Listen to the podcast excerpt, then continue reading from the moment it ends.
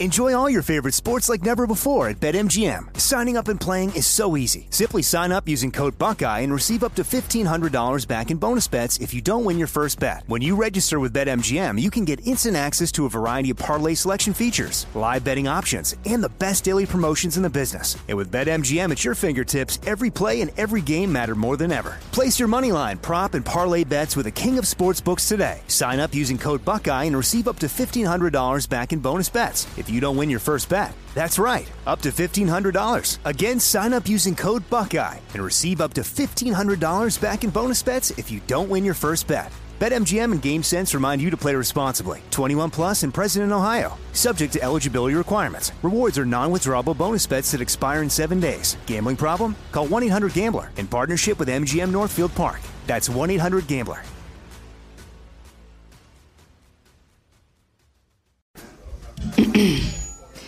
A T and T connects an ode to podcasts. Connect the alarm. Change the podcast you stream. Connect the snooze. Ten more minutes to dream. Connect the shower. Lather up with the news. Sports talk, comedians, or movie reviews. Connect with that three-hour philosophy show. Change the drive into work in traffic so slow. Connect the dishes to voices that glow. Thank you to the geniuses of spoken audio. Connect the stories. Change your perspective. Connecting changes everything. A T and T. This is your moment, your time to shine, your comeback. You're ready for the next step in your career, and you want an education employers respect. So you're not just going back to school. You're coming back with Purdue Global. Backed by Purdue University, one of the nation's most respected public universities, Purdue Global is built for people who bring their life experience into the online classroom. Purdue Global, Purdue's online university for working adults. Start your comeback today at purdue global dot e d u.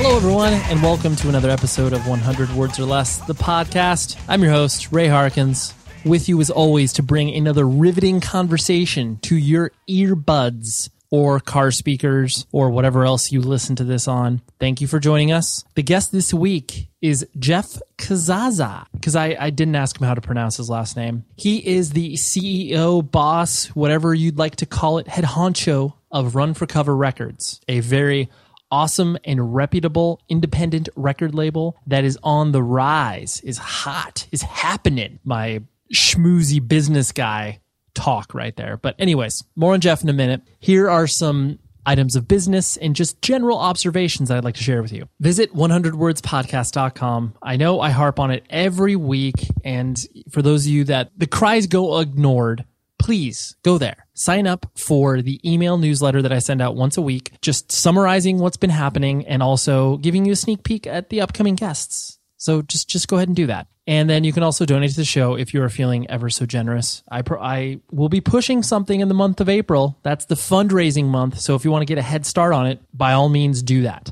I am I'm living with my parents right now. And some of you may think that's a sad thing, but you know, for those of you that pay attention on a week-to-week basis, my house is just is is is in disrepair. I'm actually recording it right now at my house, and I'm like a week away from being done from all of this remodeling and leak repair and all this other stuff. So I feel like the first two months of twenty fifteen have been like two years. So much has happened, but at the same time, things go by so slowly. So anyways, for those of you that are are constantly worried about me, I'm just giving you an update. So maybe another week or so. But something I've learned about staying with my parents again, it, it makes you act old in the sense of, you know, I'm like upstairs in bed at like eight to eight thirty, just like reading a book. And in some respects, it's kind of nice to be like that and not be like, all right, I'm playing video games until like midnight or whatever after the kid goes to bed. So yeah, it's it's kind of nice to, you know, sort of fall into a nice routine and, and pattern.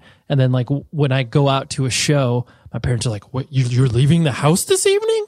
And it's like, well, yeah, I, I go out at night sometimes, um, just because my wife and my mom and my stepfather, like, you know, they don't they don't do much at night. You know, they kind of lock in. They're they're they're in for the night. This is what's happening. So when I subvert that, they're like, "Whoa, that's that's weird. I can't believe you have that much energy." It's like, all right, that's that's kind of funny, but that's that's me. A new opportunity has been put on my my my shoulders recently, and I'm I'm mulling over the uh, next steps in my life, as it were, from a professional standpoint. Not saying I'm like taking any new jobs or anything like that, but it, it's always interesting when that sort of, I wouldn't even call this a fork in the road moment, but just, you know, decisions weigh on you. And you kind of sift through all these pros and cons, and you go all through all these decision-making processes that will hopefully lead you to a conclusion. And um, it's just interesting. And honestly, it's exciting in a way because I haven't gone through one of these sort of larger decisions in quite some time. So it feels nice to shake it up a little bit. So if those of you who are going through that right now, uh, I can empathize and I understand what you were going through because we were doing the same thing at the same time. So ultimately, I just, I always arrive at the conclusion where it's just like, is this an exciting opportunity? Will this be fun and engaging? And ultimately, will this better me from a financial sort of life decision standpoint? And if you can answer like yes to those three questions, then why wouldn't you do it, you know? So anyways, just wanted to keep you updated on that. And then I also recently uh, did some tracking for a vocal project that uh, at some point in the near future will be debuting. And this is not from one of my old bands uh, re- rearing its, it, its old head. Um, it's not for Taken. It's for a fun little side project, you know? So I'll reveal that at a later date, but uh, I did that this past week and it was, uh, it's really fun because I, I forgot how much fun yelling into a microphone from a studio perspective is. So anyways, let's talk about Jeff. So if Run For Cover, most of you probably are aware of its existence at this point. And if you're not, then just Google Run For Cover Records and you will be amazed and surprised at the great roster they've assembled over the past couple of years. And honestly, since its inception, he's made a very distinct pivot over the past couple of years into the more sort of indie rock, you know, more uh, genreless area of the label than he did previously. But Jeff's a good dude. I've known him for quite some time and I've wanted him on the show. And interestingly enough, when I first approached him, he was like, I don't know, man. I don't give a very good interview. And we actually talk about that at the very beginning of the show. Um, so I, I, I just found it interesting because usually people that I approach that I know are, are usually pretty interested in coming on the show because they, they know that it'll be hopefully a fun time as long as I don't do them a complete injustice. So, but yeah, Run For Cover Records, incredible label. They've been doing some amazing things and are just building their own their own thing over there, their own cool small business. And um, yeah, I was excited to talk to Jeff about that. So without further ado, here is my conversation with Jeff, and I will talk to you afterwards.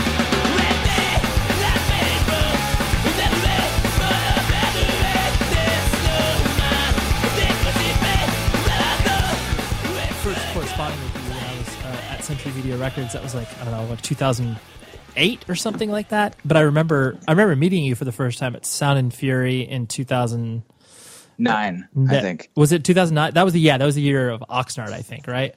Actually, it might have been two thousand eight. I don't remember. No, I think, yeah, I think it was two thousand eight because, yeah, that was the year before I took ownership of the festival the next year. the, oh, yeah, yeah. Yeah. Okay, it, wait, it was two thousand eight because that was the summer that the uh, the Title Fight seven inch came out because it came out at Sound and Fury. Exactly, exactly. But it was, I just remember reaching out because it's, it's one of those things, I have this, I don't know, this sort of like hardwired radar in myself where it's like I see people that are doing cool things within the context of independent music and uh, I wouldn't even say like a struggle, but I just see the sometimes the overwhelming nature that tends to envelop people when stuff starts to get real, you know, when it's like, yeah. Oh shit, like I got to do yeah. all this.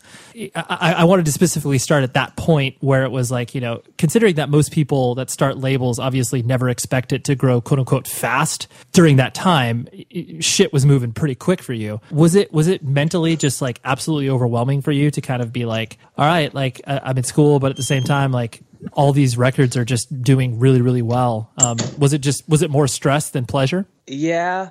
I think I was doing a lot of things uh, incorrectly and kind of had unrealistic expectations of what, you know, was even possible for one person to be doing. Um, I mean, obviously, it, I was definitely struggling, and that was pretty obvious to see.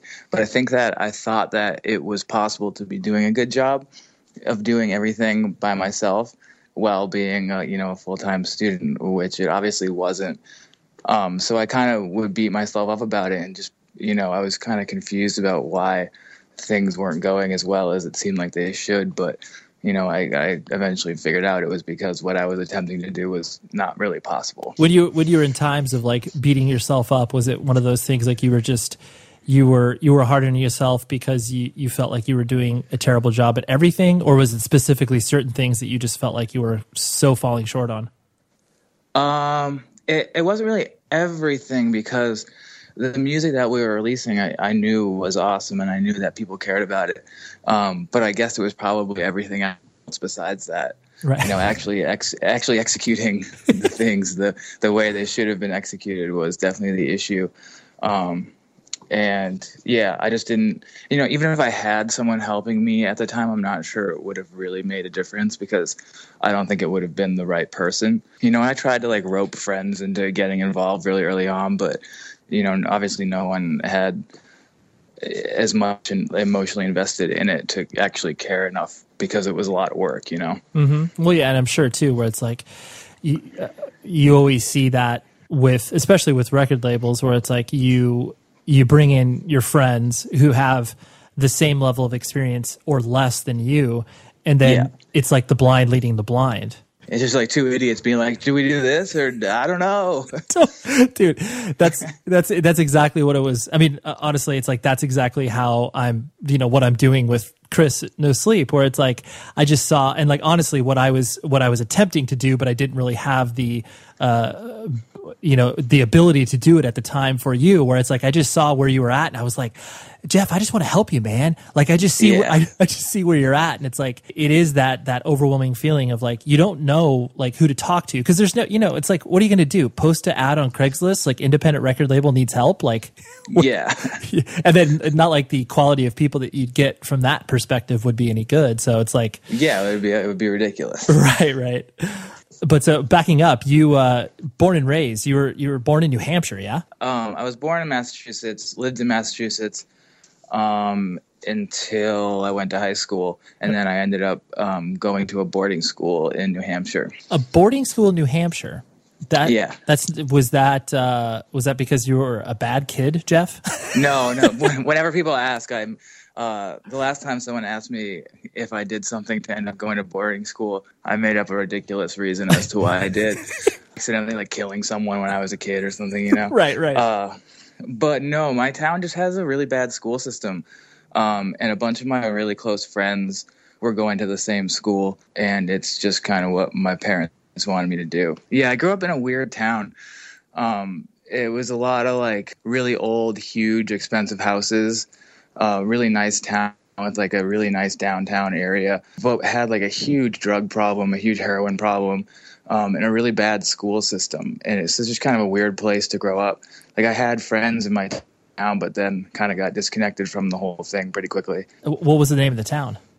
Uh, Newburyport is actually the most like northern town in Massachusetts, right before New Hampshire. Okay. Um, it's right on the water. It's it's a great place to grow up. Um, just kind of, kind of a weird vibe. Right. Sure. So was it, was it one of those things where it was like, because like a sort of industry had left. So that's why there was like a, a sort of seedy element to it. So there was like old money versus no money there as well. Yeah, I guess that kind of is what it was. Okay. Um, a lot of people just never couldn't get out of the town, you know, and I guess I don't know really what causes that. You know, I could probably name three people that I grew up like being close friends with that, you know, got out of Newburyport, which is just weird because it's a completely normal town. Right. Yeah, no, that's that's interesting. That sort of like small town mentality of like, well, I guess after I graduate high school, I'm just going to work at the gas station or whatever, you know? Yeah. Oh, interesting. Yeah. Um, so what kind of, what was your, uh, what were your parents doing there as far as like, were they working there or what sort of uh, professions did they has, have as you were growing up? Um, my dad has worked in Boston, um, since I've been alive, um, just doing, uh, investing, you know, playing with other people's money, I guess. Okay. Um, so I became pretty familiar with Boston early on. Um, he would always like wake up at like four in the morning and go to work at like four. He'd drive to Boston, probably like forty-five minutes away, um, like at four in the morning just to beat the rush hour traffic. That's ridiculous. Uh-huh. Um, so I would sometimes, um, if I didn't have to go to school or whatever, was home on vacation or whatever, I would, I would wake up super early and go into Boston with him, uh, and then just go to Newbury Comics all day long or go to, you know, Borders all day long to the music section and right. just like hang out, read. read Marilyn Manson's autobiography in one sitting, you know, or, or go buy a Converge record at Newbury Comics. Right. So right. And I, I started doing that at a very young age and just became pretty familiar with the city and, um, like the hardcore scene in Boston pretty much from doing that. Right. Right. Just by like, by, by sheer boredom, but then being like, oh, there's some cool stuff here. Yeah. Yeah. Yeah. And, and your mom basically just w- was a housewife taking care of, of you. You have, do you have a little sister or? I have an older sister. Okay, that's right. Um, but yeah, I mean, more or less, but both of my sister and I um, went away at such an early age. I, you know, it became, that is what my mom did, but the kids were out of the house pretty early on. Right, right. As you started to, um, you know, kind of, whatever, grow up and, and matriculate uh, through, you know, junior high and elementary school and stuff like that, what sort of kid did you find yourself being? Because you, you, you strike me as a person... Uh, this is, you know, just a, a value judgment, but you strike me as a person where it's like you could kind of you could kind of insert yourself in most so- social situations and you could kind of get along with everybody, or did you kind of keep to yourself? I guess a combination of both. Uh, you know, I, I definitely had like a, a a varied group of friends, and you know, I was friends with like skaters, and I would skate a lot, but also was into like some really nerdy stuff as well. You know, ever since the internet came out, I've been like a pretty involved heavily with the internet. When, as soon as my family got a computer, I don't think I've gone to sleep, you know, before three a.m. just because you the, were just the, re- the resources that were available to me. Right. So were you, were, when you when the advent of the internet came into your life, what were you uh, were you doing? Were you doing chat rooms? Were you doing what was your uh, what was your big thing? I was super into making websites really early on. I, I, my elementary school actually had like an intro to H T M L class, which I don't really, haven't really, I've asked some other people if they ever experienced that, and no one's really known what I was talking about. But um, I definitely was lucky to um, start learning stuff like that pretty early on. I was super into like Korn and Limp Bizkit and stuff like that around like when I was like twelve, eleven or twelve. And, uh, you know, I had like a Korn fan page on GeoCities, and, you know, I was just like doing whatever I could, you know, to get myself more interested in music. And sure. um, I guess that's that's how that manifested, was in a, you know, Korn fan page on GeoCities. Dude, that's the, uh, that's where all good things start as far as I'm concerned. Yeah. The, the, yeah, I, I remember it, I remember it completely blowing my mind that I like made this I made this Korn website and I could go upstairs and access it from a different computer or any computer on the internet. I remember that just being like so crazy. The show is sponsored by BetterHelp. We all carry around different things that stress us out, right? Like maybe it's something really, really small, like, man, that parking space, it's always taken. And I wish that I would be able to like get it instead of, you know, this person that maybe, you know, is the most courteous and considerate. I know that's something very random, but it's true. We all experience different things throughout the day that trigger us in so many different ways. And there are many times where I have been like, I wish that I had a, a spot or a repository for me to, you know, get this stuff off of my chest. Because if you bottle it up, that is no bueno. And then all of a sudden you explode on a coworker or a friend or a family member being like, the parking spot. And people are like, what are you talking about? That is where therapy comes in. And I love working with BetterHelp because I'm a huge advocate for therapy, broadly speaking. So if you're thinking of starting therapy, please give BetterHelp a try. It is so easy because it's entirely online. It's designed to be convenient, flexible, and suited to your schedule. All you do is fill out a brief questionnaire, and then you get matched with a licensed therapist. And if you are not vibing with the therapist for any reason, you can switch it out at no additional charge. Get things off of your chest with BetterHelp. So visit betterhelp.com slash Ray today to get ten percent off of your first month. That's betterhelp.com slash Ray. Enjoy all your favorite sports like never before at BetMGM. Signing up and playing is so easy. Simply sign up using code Buckeye and receive up to fifteen hundred dollars back in bonus bets if you don't win your first bet. When you register with BetMGM, you can get instant access to a variety of parlay selection features, live betting options, and the best daily promotions in the business. And with BetMGM at your fingertips, every play and every game matter more than ever. Place your moneyline, prop, and parlay bets with the king of sportsbooks today. Sign up using code Buckeye and receive up to fifteen hundred dollars back in bonus bets. It's If you don't win your first bet, that's right, up to fifteen hundred dollars. Again, sign up using code Buckeye and receive up to fifteen hundred dollars back in bonus bets if you don't win your first bet. BetMGM and GameSense remind you to play responsibly. twenty-one plus and present in Ohio, subject to eligibility requirements. Rewards are non-withdrawable bonus bets that expire in seven days. Gambling problem? Call one eight hundred gambler in partnership with M G M Northfield Park. That's one eight hundred gambler. This is it. Your moment. This is your time to make your comeback with Purdue Global. When you come back with a Purdue Global degree, you create opportunity for yourself, your family, and your future. It's a degree you can be proud of, a degree that employers will trust and respect. Purdue Global offers working adults like you over one hundred seventy-five flexible degree programs to meet your specific career goals. These include associate, bachelor's, master's, and doctoral degrees and certificates. Purdue Global degree programs range from nursing to business to communication and more. Whatever your interest, we have the degree that will move you forward. You have the knowledge. You have the experience. Now it's time to get credit for the work you've done and earn the recognition you deserve with Purdue Global, Purdue's online university for working adults. You know you're worth it. We do too. So don't wait another second to get the degree that will take your career to the next level. Start your comeback today at purdue global dot e d u. Dude, that I made something that was on the internet. Absolutely, absolutely. Like when you, w- once your young brain started to wrap its head around like what you could do, even if it was yeah. like as simple as like, yeah, chatting with someone else, where you're just like, wait, you're real? Like you meet yeah. a person. Oh man, that shit's so weird.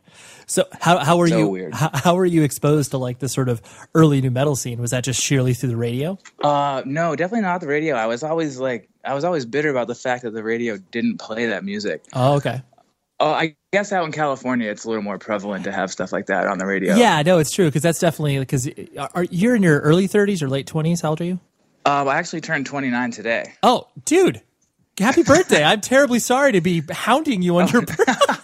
no, no, I knew I knew I knew it was going to be my birthday. It's not a problem. That's uh, that's funny. Well, happy birthday, Jeff. Thank you very much. You, you, we are we are actually making podcast history. I have never podcasted with someone on their birthday.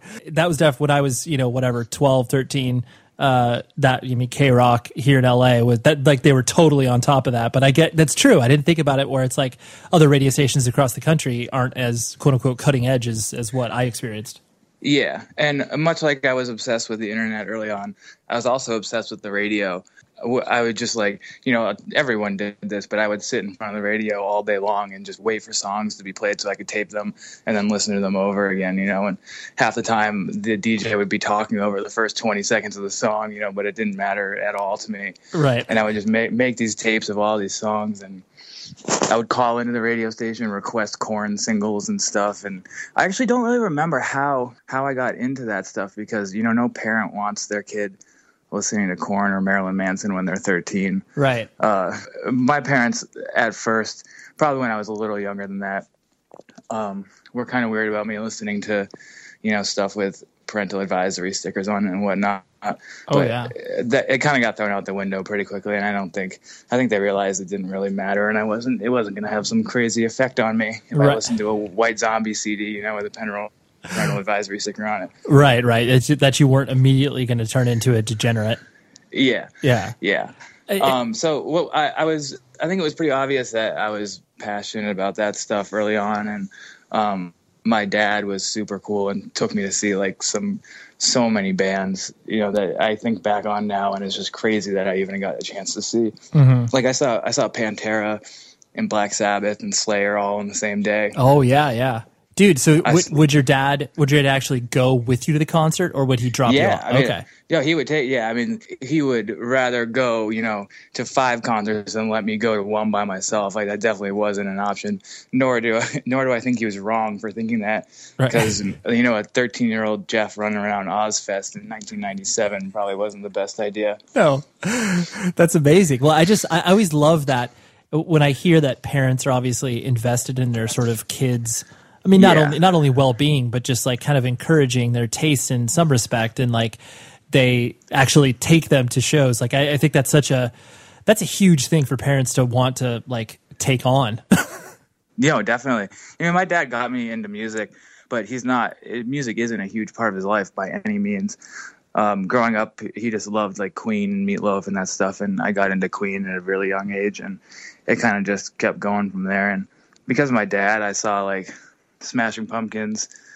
Uh, I saw Blink one eighty-two on the Dude Ranch tour. Classic. These are for- crazy these stuff. Like the f- formative experiences. Oh yeah. The, the first concert I ever went to was the Cranberries in like ninety-five. Oh, dude, you may, we may have seen them on the same tour. Were, were they touring with Toad the Wet Sprocket? Um, no, it okay. was with Cracker. Oh, okay. Same thing. E- equally as sick. Yeah, I actually saw Toad the Wet Sprocket last summer though. So. Dude, sounds like, I mean, because my, my dad definitely took me to concerts too. I definitely saw uh, this. This was in like, you know, ninety-two. So at the the complete explosion of t- just check out this lineup: Gin Blossoms, Spin Doctors, and Cracker in Las Vegas. Like, you've seen every one of those right. bands. So that is awesome. Yeah, we are we are one hundred percent products of our alternative generation. Definitely. The which which makes absolute sense that Run for Cover is at the forefront, the uh, the nineties revolution currently. so so when you uh, because I know you've mentioned in previous interviews that, you know, a, a lot of the introduction to more uh, independent music, for lack of a better term, was definitely through like like you said, skating and like zine culture and stuff like that. When you started to kind of discover that stuff, Did you feel did you feel like you were tripping onto a secret in some capacity where it was like, hey, not all my friends are into this? Yeah, you know, it definitely blew my mind. I remember I was skating with my friends from my town, and one of them had a an A F I C D sitting on like the curb next to us, and I was just like, what's this? And he's like, oh, it's this punk band A F I. I went home, and I don't. I guess pretty. This must have been like ninety-eight, maybe. Like it was the record was Shut Your Mouth and Open Your Eyes. Um, but somehow I went home and listened to them on the internet. I don't even know how I could have done that, but I did that. Uh, and I was, I guess it was like Napster or something. I guess that existed then. Mm-hmm. So I was just like, you know, it was aggressive music that wasn't, you know, goofy and weird and gothic, you know, like the stuff that I was listening to, which kind of confused me because I didn't understand why something like A F I was labeled as a hardcore band. When, you know, I'd listen to it, I'd be like, well, Slipknot's like way heavier. Way heavier, right? Like, why, yeah, why is this hardcore? Dude, like, whatever. For sure, because it, we were so young in that there's no, there's no genres. It was boundaryless. Yeah. So you were like, why is this labeled this, but this is like, this is for posers, but this is way, yeah, way yeah, gnarlier. Yeah, way heavier. Yeah, there was a, at my local C D store, which I was super lucky to have, a record store within walking distance, didn't have like the most incredible selection of what I was into.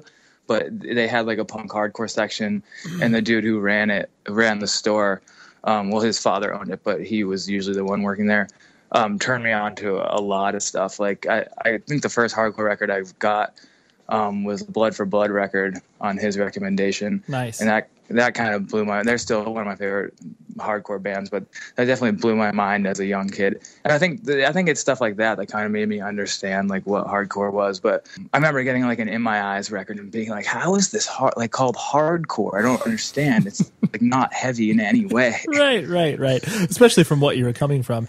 It's yeah. It, it's funny too, because a lot of your experiences, like the way that you're describing your levels of obsession, are very uh, I think are very indicative of like an only child experience. Like.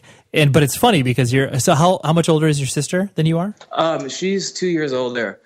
Uh, we look nothing alike and could not be more different than we are. Okay, so you, you guys were kind of both on your own pattern, so to speak. Yeah, definitely. She she is like a, pretty much a genius. She went to the, the number one high school in America and then ended up going to Northwestern and just like was killing the school game the whole time. And I was just kind of doing everything else that wasn't that. Right. So when you when you went away to boarding school, like did you uh, care about school, or was it just like, oh, dude, I'm here. This sucks. I'm just going to put my head down and get through it? Um, high school was actually amazing. Um, not I. It, the school was kind of geared towards people who weren't incredible at school. It, it wasn't like they didn't. I wasn't in like special education programs or anything, although they did have that. But it had like the beginnings of like a sort of an alternative school, you know. But it it didn't go too far in that direction. Like our headmaster was gay, which you know is was kind of indicative of of how that's how the school operated. Um, you know, it was very open-minded. There was a snowboarding team. You know, you could you could help cut wood to you know help heat the dorms if you wanted to. Um, it was a pretty different high school experience. Um, and I actually had a great time. Were you? Were, did you dedicate yourself to kind of the academics side of things, or were you more interested in the social stuff? Not, not the academic side. Um, I didn't completely blow it. I kind of was just like a, you know, a C plus student the whole time. And then okay. uh, towards the end of my high school career, I kind of got my shit together, and it was just like, you know, I'm gonna see if I can get on an honor roll just to see if I can do it once, you know. Mm-hmm. And I did, and it didn't really matter. Right. And I kind of forgot about it immediately after graduating. Right. Um, but yeah, it was more kind of, you know, I had friends obviously and, and, and did like extracurricular stuff, but I was kind of really into my own stuff that, you know, I had friends who also listened to punk and hardcore and whatnot, but I was like really, really into it. Um, and that kind of ran my life even in the middle of nowhere in New Hampshire. And so usually the the notion of people, you know, either starting or running record labels um, is because they themselves, like, obviously either can't play in a band or they don't have any sort of musical talent. But I did did you ever try to play in bands or played in a band? Um, I messed around with friends in high school, but not really, which is weird because, you know, I, I do play guitar and I'm all right at it. Definitely not amazing by any means, but I don't know if I haven't really decided if I think I'm actually capable of playing guitar in a band or not, but I plan on figuring it out eventually. I, that's a, I think that's so funny because like the uh, ability is usually never put into question when you're obviously, you know, younger, because you're just like uh, by the sheer fact that like if you own a guitar, you're a guitarist and like you can probably play in a terrible punk band. Um, yeah. But so so you, so technically, you've have you ever played a show? Um, yes. Okay. Yeah, I would say that I've done that like once. Okay, sure. Oh, I also, I guess I, I completely blocked this out of my mind, but I was in a band when I was in college in Boston. Okay. Um, I sang in a hardcore band that never really came to fruition, um, but we put a lot of effort into it and recorded a demo that just didn't end up being what we thought was good enough to do anything with. Okay. But it was members of it was members of Guns Up and Have Heart, which it was obviously cool. Really cool eight years ago. Right, right. And so uh, what college did you go to? Suffolk University. It's like right in the middle of downtown Boston. Okay. Um, and was that uh, was that because you were excited to do that, or were you kind of just like, you know, buying more time to sort of figure out what you wanted to do with your life? Well, I definitely didn't know what I wanted to do with my life, or that the record label that I already started was, you know, an option. I get, I def, I guess college just seemed like the next thing to do, and my parents really wanted me to do it, um and they knew I wasn't going to do it on my own without them pushing me to do it, which I I mean I guess I might have tried, but the fact that I graduated is a, a complete miracle, and I think my parents like still don't even believe it it probably happened, but it did. Right, right. No, I that, that was something I was going to bring up later, where it was like you seemed dedicated to that fact that you were going to finish that, finish college, even in the midst of all the chaos that you were going through as Run for Cover was growing. Uh, was that was that in due to the fact that you were just like, I, I'm going to do this for my parents because I started this, or because you? I'm sure there was opportunities for you to just kind of bail out and focus on the label. Oh yeah, like I I, believe, I think I failed out more than once. I know I did once, but they were just like, yeah, your grades aren't high enough for us to like keep you here, like. Let us know if you have a rebuttal. And I, I had to, so I had to like meet with the like the the head of the school and be like, yeah, I want to do this. Like, let me do it. Wow. I'll, I'll try to graduate. And I think that happened maybe twice, but after seven years, that's how long it took me, because I eventually had to start going part-time because uh, I was just, you know, going crazy. Sure, sure. Um, and what, what degree did you end up getting as you graduated college? Um, I got a degree in advertising and marketing. Okay. Um, and whenever I tell someone that, they're like, oh, so you like learned a lot of stuff that you could apply to your business. And I, that I didn't at all. I no. really didn't learn anything. If, yeah. If anything, I already knew the stuff we were learning, and we'd have like advertising projects, and like I would know how to, you know, design an ad. I knew how to use Photoshop, and I would make something that actually looked like a real ad, and people would just be like, who are you? Like, get out of this class. And I was, like, I was like, gladly, I will leave. I don't need to be here. Right, right. Well, it's, it, it is funny because especially uh, with the, you know, at the time you didn't even know the sort of do-it-yourself nature of, you know, building Korn websites. Like that action in and of itself is completely applicable to later in life, where you were just like, yeah, I know how to put this together. And then people are like, what? Like, well, you could have been doing, yeah. you could have been doing this when you were eleven or twelve, but you were busy, like, I don't know, like having friends or hanging out, but you're like, no, yeah. I'm, I'm busy doing this. Yeah. The, something that I, I, you know, I know that you struggled with, that a lot of people kind of tagged Run for Cover, especially at the beginning, like you mentioned, and you make no bones about how you didn't know you were doing, but everyone was like, oh man, Jeff from Run for Cover, kind of a dick, didn't send me my mail order. Like that was a rep that existed for a long time, mo- mostly from the fact that it was like because you were so overwhelmed. Um, and so I, I, I'm not saying that about you currently, but yeah, yeah. the uh, was it one of those things like that was, you know, a, a thing that you were beating yourself up with because of all of those sort of uh, external voices coming at you, where it's like, oh yeah, don't don't order from Run for Cover because you won't get an order. Yeah, no, that was definitely the worst. And obviously, I knew that it was an issue. You know, it was just like it seemed it seemed impossible to actually wrap my head around everything. You know, and it's not like. It's not like you can just be like, you know, screw it. Like, I'm done with this. I'm done with this tomorrow. Like, you you still owe all those people, you know, what they've ordered. And you still have to deal with it all. There's no out. So it was it was really frustrating. I remember some thread on the Bridge Nine message board being like, oh, I didn't get my order from this, from this record label, whatever. And all these people saying shit. And my friend, like, instant messaged me about it. And I just remember being like... dude, like, do you think I can, like, come back from this? Like, do you think that, that I can actually save this and, like, save this reputation of this record label? And he's like, dude, totally, like, no problem. Just, you know, just, like, do the best you can and do it.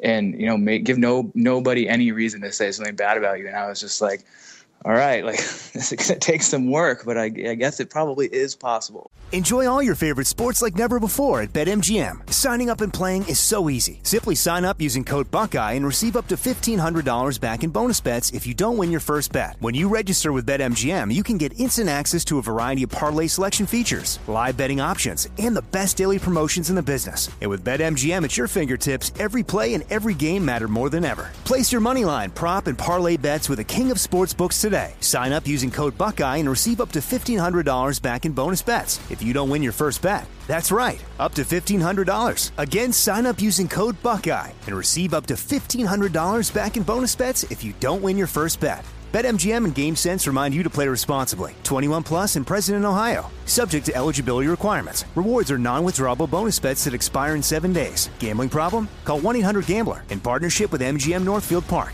That's one eight hundred gambler.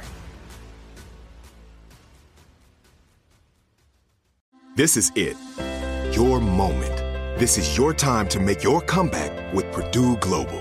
When you come back with a Purdue Global degree, you create opportunity for yourself, your family, and your future. It's a degree you can be proud of, a degree that employers will trust and respect. Purdue Global offers working adults like you over one hundred seventy-five flexible degree programs to meet your specific career goals. These include associate, bachelor's, master's, and doctoral degrees and certificates. Purdue Global degree programs range from nursing to business to communication and more. Whatever your interest, we have the degree that will move you forward. You have the knowledge. You have the experience. Now it's time to get credit for the work you've done and earn the recognition you deserve with Purdue Global, Purdue's online university for working adults. You know you're worth it. We do too. So don't wait another second to get the degree that will take your career to the next level. Start your comeback today at Purdue Global dot e d u. Are you looking for the perfect move-in ready home this spring season? Now's the time to buy at Fisher Homes. For a limited time only, enjoy below market interest rates starting at five point three seven five percent A P R, six point one three nine percent A P R. With these exclusive lower rates, you can save hundreds on a move-in ready home and start enjoying the benefits of homeownership even faster. Schedule your personal tour with one of our new home specialists at fisher homes dot com and make this spring the season you find your perfect home sweet home. Financing provided by Victory Mortgage, L L C, N M L S four six one two four nine, Equal Housing Lender. Unfortunately, by transitive property, people that say that they don't receive their order or whatever, and because you are the only person that's doing it, like I said, by transitive property, they're like, Jeff is the worst person in the world. Like, yeah, yeah, totally. What? Which is fine. That's totally fair. Right. Not maybe not the worst person in the world, but you know, I I ripped them off. It was me. Not not that I actually rip people off, but it was me personally that was pissing people off. The blame can't be placed anywhere else. Right, right, right. And so that, um, you know, that that's like that's hard when you were at the level that you were at, where it's like you still were getting your sea legs. Was it was it difficult for that criticism to kind of uh, you know, sit in your head? And did you get uh, you know, I mean, I, I know that you were you were you were having a difficult time, obviously adjusting with it, but did you uh, or did you just not have time to like be depressed about it and mope about it?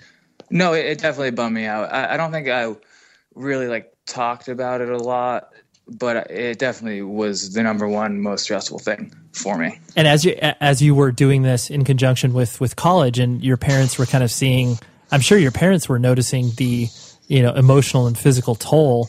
Uh, were they just like, Jeff, stop this dumb record label? Like, how, what, what, what were they saying to you as this was happening? Definitely not that. Never anything negative. I mean, I, I wouldn't have started the label without them. They were crazy enough to give me a, a thousand dollar loan to put out a seven inch, mm-hmm.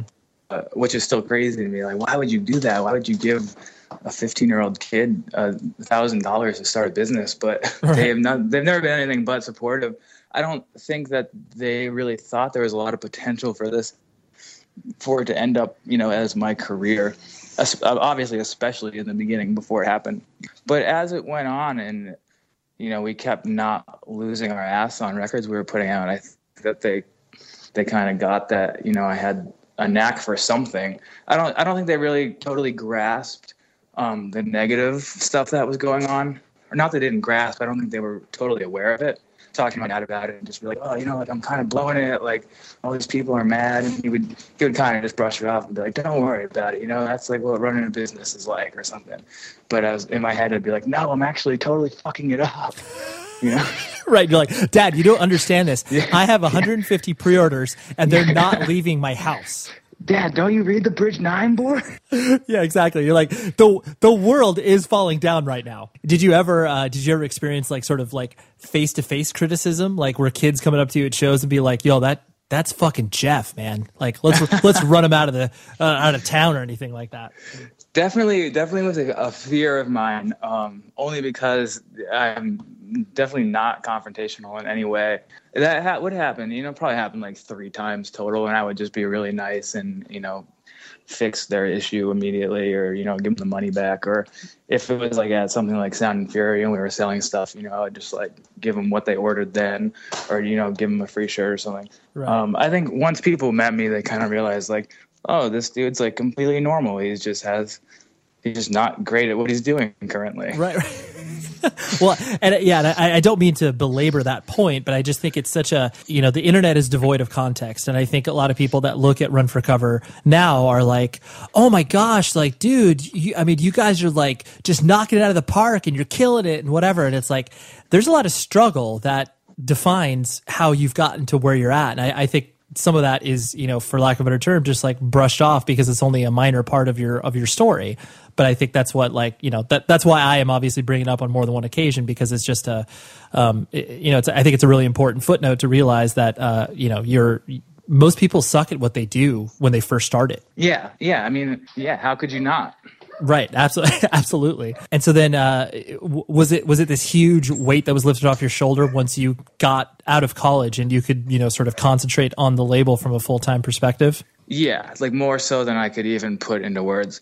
The fact that I like got my degree, it was just like I, I couldn't even believe that I graduated. It's like I literally never have to worry about school again. It just didn't seem like a realistic thing. Right, like the the, the world I guess has opened up. Yeah, and everyone else that I graduated with. Not, I mean, not I had, literally didn't know anyone in my classes or in my college. I just, you know, I showed up. Sometimes I'd show up and then I would just go straight home. You know, everyone was just like, yeah, we're graduating, but like, what what do we do now? And I was like, haha, like, that's where I got you. I already know what I'm doing. It might have taken me seven years to graduate, but I have a job the fucking day I graduate. Right. Yeah, I've got, there's literally no choice for me to go but here. Yeah. um, I, I think something, an important point I always bring up too in regards to people uh, such as th- that are in the position of yourself where, you know, now that obviously Run for Cover, you know, has as people working for you, and you obviously have to take, you know, for lack of a better term, a more boss-like role. Um, that's something that I presume that you don't either identify with, or it's something that you're still learning how to like do and be, uh, because no one like, you know, no one starts something and is like, dude, I can't wait to be a boss. Like, I can't wait to, I can't wait to yeah. supervise people. Um, so how do you, how do you feel like that is, is going with you in your own head? And then obviously from a practical standpoint as well. Um, I definitely don't identify with that role whatsoever, or feel like I even need to, you know, act like a boss in any way. Right. Um, you know, with Tom coming on, who you know, obviously, I guess that was two thousand eleven when we hired him, and he was, besides like having people help out with mail order, uh, was like the first employee. Um, he is like pretty much responsible for the company like still existing now. Um, and he currently, you know, however many years later, um, handles so much of like the day-to-day stuff. But yeah, be, being a boss isn't really a part of my role. You know, it's more so like pushing the company into the direction that I think it should go in, you know, mm-hmm. like I don't, it's rare that I even need to be telling people what to do. Like, people understand their roles, and, and it's a pretty clear cut path. You know, sometimes people will be like, hey, like, we finished these projects, like, do you got anything to do? And then like, you know, that's really it. Like, it's kind of a, a well-oiled machine at this point. Mm-hmm. Yeah. And w- did you, uh, you know, as you started to bring people on, you know, from Tom and obviously Alex and other people that you have now, I'm sure you do obviously feel the, the sort of pressure and weight that it is of people looking to you for, you know, a livelihood, as it were. Um, yeah. I mean, it's, it's so different than what it was like before. It's kind of crazy to think back to when everything, you know, was on my shoulders, and now it's just like, it's relatively like stress free, which is awesome. And, you know, I feel uh, so lucky to be in, you know, a situation where my job doesn't put stress on me or, you know, bum me out all the time. And mm-hmm. I, I think obviously that's a rare thing to have. Uh, and I'm just super grateful that I'm in that situation, because if I wasn't, I don't know what situation I would be in. Right, right. Yeah, I mean, that, that that's a, you know, that poses an interesting question. So, like, obviously, if you didn't, if the label didn't exist, or the label existed on a much smaller level, do you think you would kind of jump, would you want to jump in, like, the record label world, or would you, you know, kind of stick to sort of advertising, marketing sort of thing? I really don't know. I all I can, you know, the only conclusion I can come to is that I would probably end up doing something involved with computers, you know, whether it's like coding or, you know, something along those lines. Like, I'm by no means like close to being a professional in any of that stuff, but if I hadn't put, you know, five million hours into starting a record label in the last ten years, um, obviously would have had the time to get pretty proficient at it. Right. Yeah, no, for sure. And so, you know, kind of, kind of where Run for Cover has existed, obviously, since you've had a staff and you yourself have been able to focus more on the sort of larger vision of Run for Cover and where you want to take it. You know, you, you guys have definitely made some statements and definitive steps, um, kind of, you know, away from obviously the bedrock or foundation of what Run for Cover Uh, was back in the day, because obviously that's what most labels do, because, you know, you can't just release, you know, a hardcore band seven inch forever and ever and ever. I pre- I presume that that was obviously a, a vision that you, you know, really believed in, where it's like, okay, we don't want to be just defined as sort of, uh, you know, hey, we're just a hardcore label, or we're a pop punk label, or whatever. Um, I, pr- I presume that was obviously very deliberate on your part. Yeah. I mean, more so in the last like years, I would say, you know, this is obviously something that like we get asked a lot, and the best way that I can explain, you know, why and how we've changed is just like, when we started, I was, you know, eleven years younger than I am now. And as I've gotten older, the stuff, the music that I'm interested in listening to and also releasing, you know, has changed while I've grown up. Um, but I think the people that were were in tune to the label early on, you know, have also obviously grown up at the same rate that I have. Um, and if, I think that there's people who, you know, have stayed interested in the label despite it changing so much because they've like grown up with it changing, you know? Culturally speaking, I definitely feel like there, there's far less um, uh, feedback from people being like, oh, dude, whatever, Run For Cover. Like, yeah, you're just trying to cash in on the movement or whatever. Like, you know, whatever those yeah. those cheesy, uh, disparaging remarks that can be made. When when criticism first started to be thrown your direction like that, was it just like a minor blip from obviously what you'd experienced at the beginning where it was like, oh, I, I don't know what I'm doing? Yeah, I mean, I, I think that stuff is funny because, you know, you can make any statement like that and I, I could prove it wrong, you know? Like, people like would talk, you know, talk about like genre hopping or like, you know, perpetuating like silly genres like nineties revival or new gaze or whatever. But, you know, the yeah. the stuff that when we, you know, when the, we were putting out records for the Wonder Years of Man Overboard and Title Fight and Transit, like those bands weren't popular when we when we started working with them. We didn't make them popular. I, I knew they were all going to be popular anyway. But, you know, we started working with them. That whole scene of bands got really popular. And then it was just kind of like, you know, like, well, we did that. Like, let's do something else now.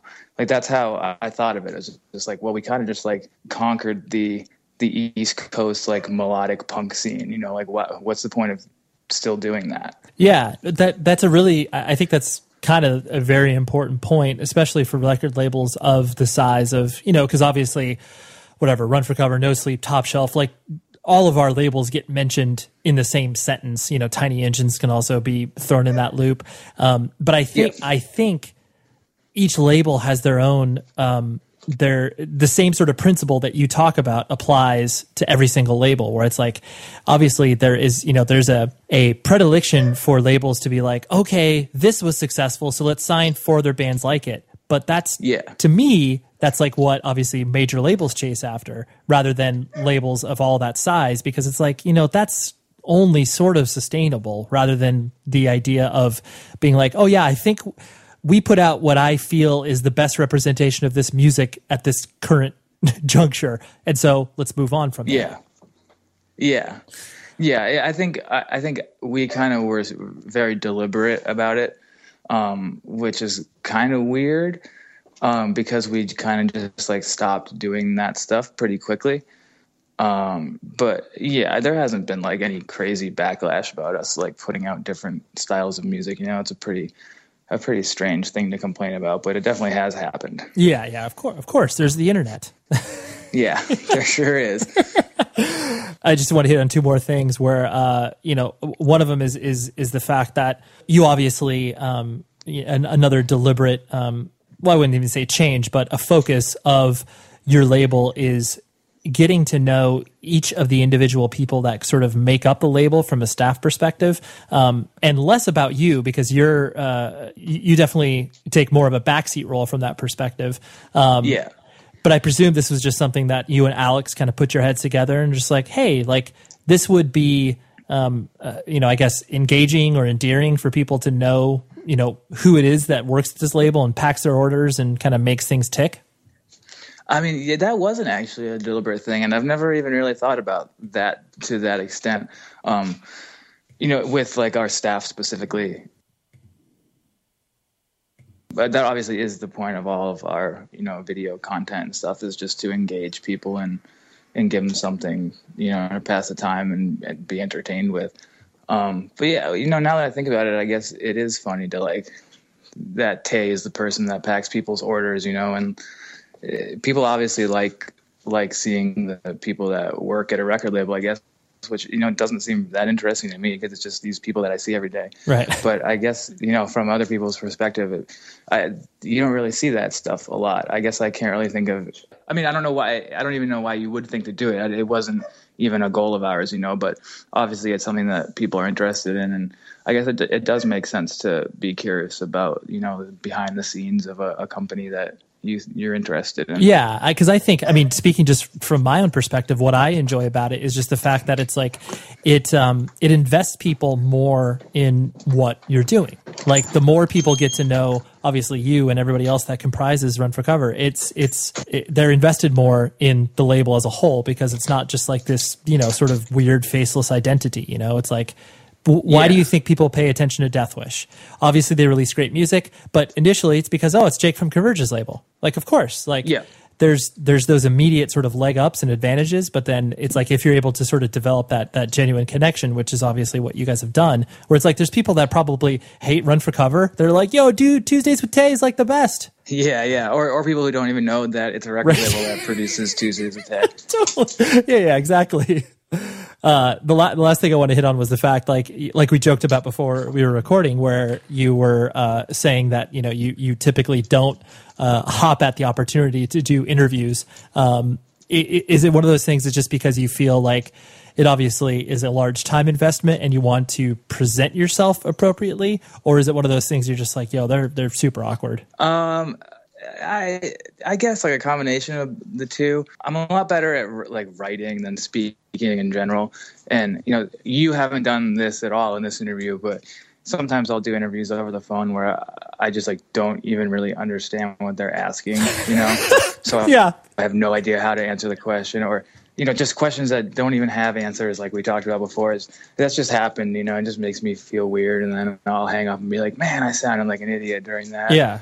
Or, you know, I've been like misquoted that just like, or maybe not even misquoted. It might have even been stuff I said that just didn't make any sense. Right. You know, that's been printed in, you know, alternative press, and I'll just like look at it and be like, what was I talking about? Like, it makes me, it makes me want to email the person that, that interviewed me and be like, hey, can you like send me this whole transcript so I can just edit it for you, so I can say what I want right. to say and not sound like a bumbling fool the whole time. Right. Well, it, there's also something that obviously the internet and print has the inability to do. It's sometimes it's providing context, where it's like, if you have to edit for, if yeah. you have to edit for length, uh, that's rough, because sometimes you'll get a, a, a rad pull quote where, you know, Jeff says, oh, we hate Warped Tour. It's like, whoa, wait, I didn't say that. I said, we hated that one day we went to Warped Tour because it was hot. Like, you know, yeah, except I probably did say that. So. No, exactly. You know, kind of a tangential question to that is that you, you know, you yourself are, are, uh, from what I would define, you're a more private person. Like, you know, you, you obviously, you know, exist in social media, and you obviously communicate and, you know, show bits and pieces of your life, but there's definitely people that take more of an active role with that, where, um, you know, you, just from my perspective, uh, are are less apt to share that. Is there is there truth in that, or is, do you kind of like, are there intentional things that you kind of like?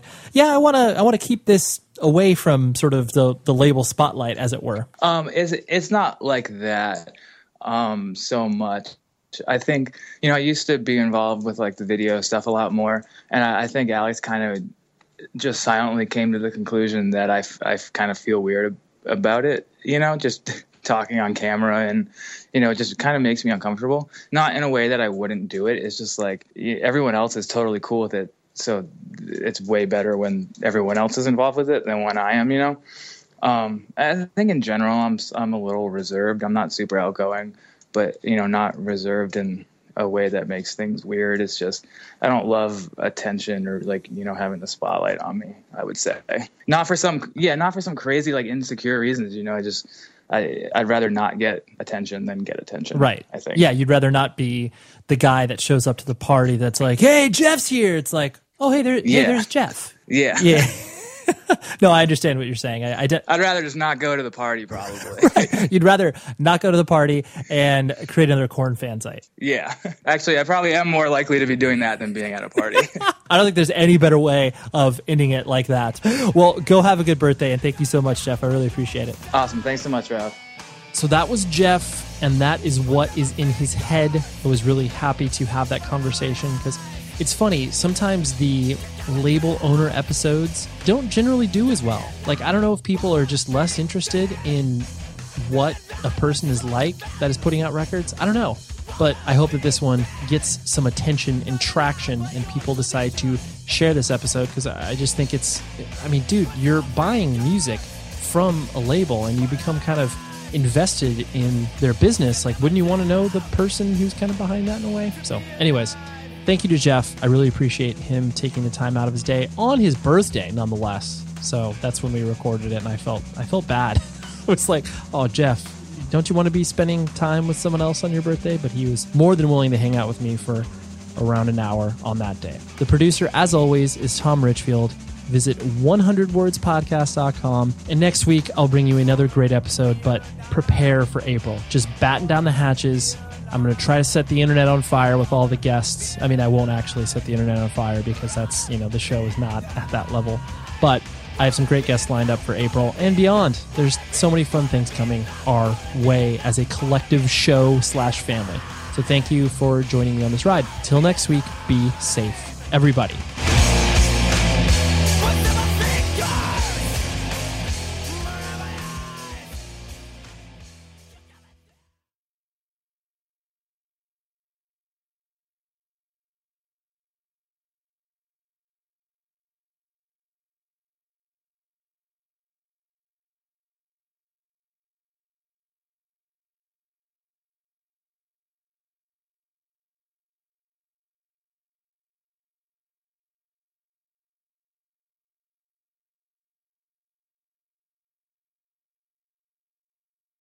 The show is sponsored by BetterHelp.